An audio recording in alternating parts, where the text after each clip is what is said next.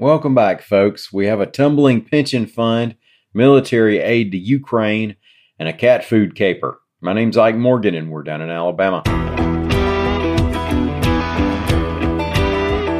The fund that holds the pensions of Alabama state and local government employees fell $2.5 billion in the last fiscal year, reports AL.com's Mike Cason.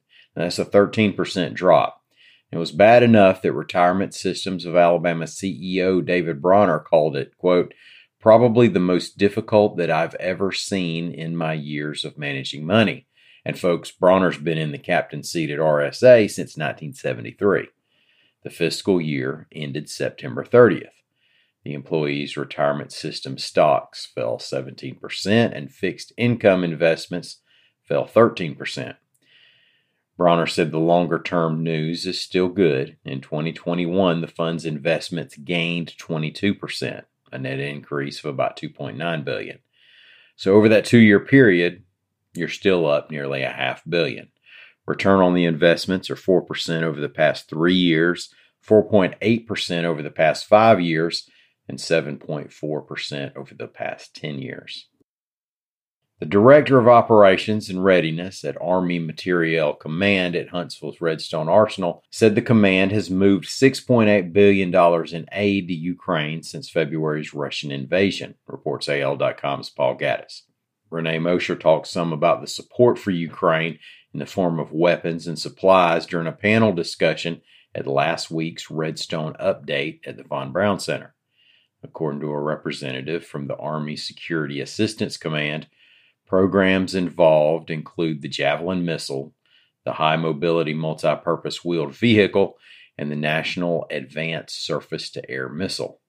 Now, aid to Ukraine, as to many American allies, has been provided for quite some time, although this war added some urgency. Major General retired Jim Miles is the Huntsville Madison County Chamber of Commerce's chair of its Military Affairs Committee. He called the arsenal the center of gravity for supporting the Ukrainians. Quote, it's amazing when you think about what it is we normally do, and then all of a sudden, someone gets invaded halfway around the world, and Redstone Arsenal becomes decisively engaged in a big way.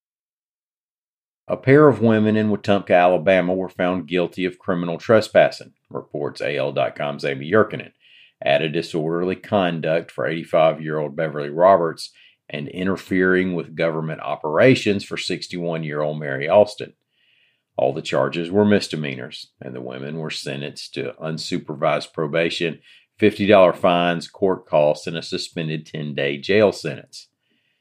It all started when they were trying to feed and trap feral cats near the courthouse and the case has drawn some national attention, especially among animal rights circles.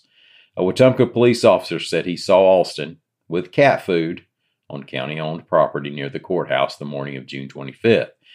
She said she was trapping feral cats and he told her to stop or she'd be arrested for trespassing. Well, officers returned later and Alston was still there, now joined by Roberts. It turns out Roberts already had a trespass order against her over her previously feeding cats, so officers placed her under arrest.